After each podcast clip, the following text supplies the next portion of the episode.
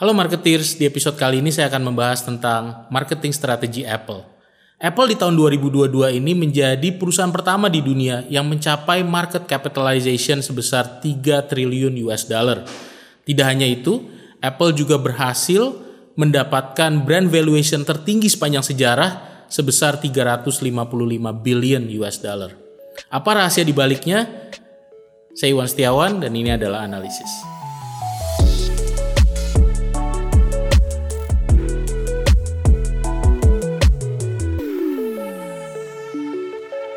Apple baru saja meraih milestone yang sangat penting dalam perkembangan bisnis mereka. Mereka merupakan brand pertama, perusahaan pertama yang berhasil mencapai market capitalization atau enterprise value sebesar 3 triliun US dollar. Dan tidak hanya itu, Apple juga berhasil menjadi the most valuable brand ever. Mereka mencetak rekor untuk pertama kalinya sebuah brand mencapai brand valuation sebesar 355 billion US dollar. Apa rahasia di balik itu? Mari kita kupas satu persatu. Di tahun 2018, Apple mencapai market capitalization sebesar 1 triliun. Ini merupakan satu prestasi dan milestone besar. Tapi tidak sampai di sana saja perkembangan dan growth mereka. Dua tahun kemudian di tahun 2020, mereka mencapai market capitalization sebesar 2 triliun. Dan kemudian dua tahun kemudian, bahkan tidak sampai dua tahun, market cap mereka sudah naik lagi menjadi 3 triliun. Jadi bayangkan dalam waktu kurang dari empat tahun, mereka berhasil market capnya naik tiga kali lipat. Dan ini semua lebih besar daripada Walmart, Disney, Netflix, Nike, ExxonMobil, Coca-Cola, Comcast, Morgan Stanley, McDonald's, AT&T, Goldman Sachs, Boeing, IBM, dan Ford combine. Semua brand yang tadi saya sebutkan adalah brand-brand besar di dunia dan di Amerika terutama. Tetapi brand valuation mereka dan juga market cap mereka kalau di total itu semuanya kalah dengan Apple. Apa yang melandasi besarnya market cap atau besarnya brand valuation dari Apple itu sendiri? Saya melihat ada beberapa rahasia di balik kesuksesan ini. Kalau kita perhatikan dari 3 triliun market cap atau valuasi corporate mereka, 12 persennya sebesar 355 billion dikontribusikan oleh brand saja. Jadi bayangkan kita tidak bicara produk, kita tidak bicara human resources, kita tidak berbicara berbagai hal yang dilakukan oleh Apple, kita hanya berbicara brandnya saja, nilainya 12% dari total seluruh aset yang mereka miliki. Ini yang membuat brand Apple ini dikenal luas di seluruh dunia dan menjadi salah satu brand terkuat selama beberapa tahun terakhir. Brand value yang besar ini sering disebut juga sebagai Apple Tax. Banyak orang bilang Apple itu biasanya menjual produk lebih mahal daripada kompetitornya meskipun mungkin spesifikasinya sama persis atau bahkan di bawahnya kompetitor. Ini yang disebut sebagai Apple Tax. Price premium atau harga yang lebih tinggi yang dibayarkan oleh konsumen Apple dibandingkan kalau mereka membeli produk yang sejenis atau dengan spesifikasi yang sama milik kompetitor. Ini menunjukkan kekuatan dari merek Apple itu sendiri. Dan saya melihat ada tiga hal yang merupakan kunci dari Apple melipat gandakan kekuatan dari brand mereka selama beberapa tahun terakhir. Yang pertama, brand Apple ini sinonim dengan innovation, baik dari sisi teknologi maupun dari sisi desain. Seperti kita tahu, Apple ini melakukan berbagai jenis inovasi dari sisi teknologi mereka punya inovasi dari hardware, software sampai dengan services. Mereka membuat gadget mereka sendiri, mereka membuat software mereka sendiri dan mereka juga memiliki services seperti misalnya Apple Pay yang dibangun sendiri secara in-house. Inilah kekuatan dari inovasi yang sangat terintegrasi. Tidak hanya inovasi dari satu sisi atau satu bidang, tapi secara komprehensif menyangkut semua hal mulai dari hardware, software sampai dengan services. Tidak hanya itu, inovasi yang dilakukan Apple juga terkait dengan desain. Banyak orang yang menyukai design language dari Apple atau design style yang selalu mereka bangun selama beberapa tahun terakhir.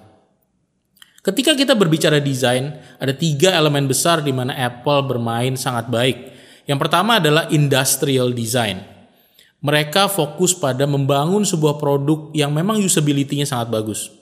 Kemudian mereka juga memiliki human interface design.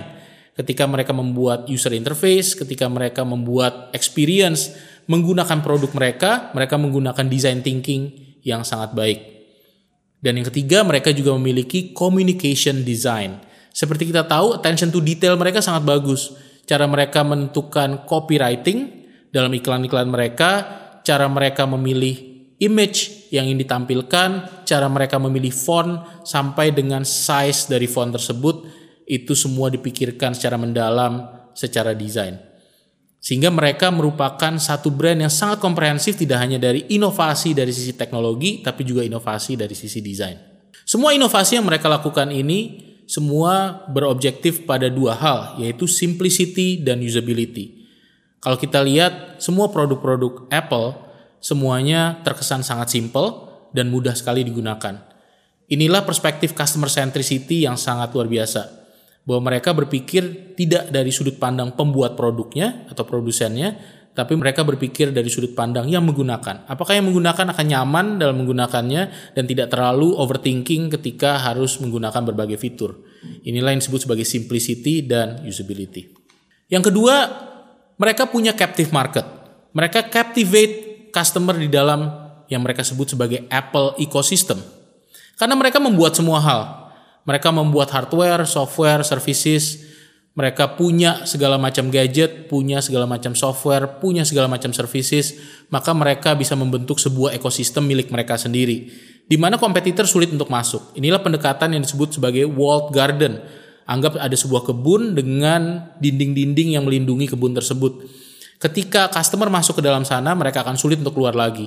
Dan tidak ada kompetitor dari luar yang bisa masuk ke dalam garden tersebut dengan mudah. Semua produk didesain untuk bekerja optimal performance-nya hanya ketika di dalam ekosistem.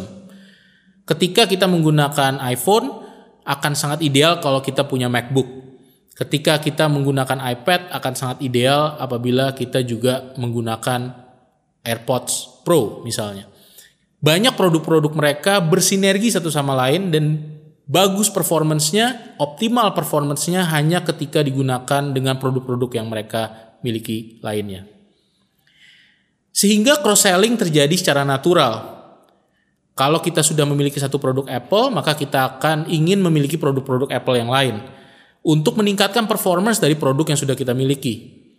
Sehingga switching ke kompetitor itu lebih costly ada switching barrier yang mereka bangun sehingga customer mereka cenderung lebih loyal dan cenderung menggunakan hampir semua produk yang ada di line up mereka.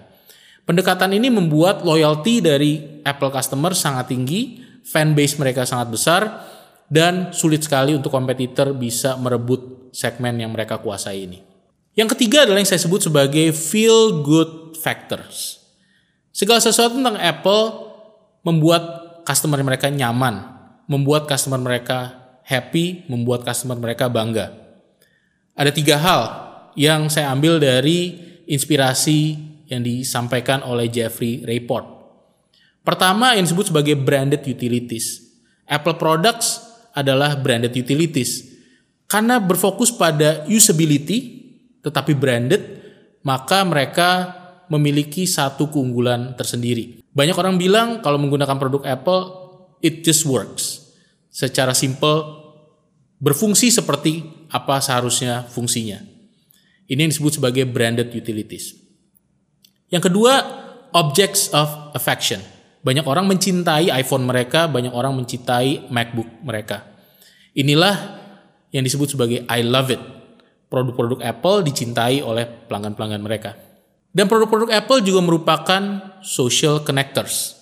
Ketika sudah memiliki produk Apple, kita merasa menjadi bagian dari keluarga Apple, merasa bagian dari komunitas yang menggunakan produk-produk Apple.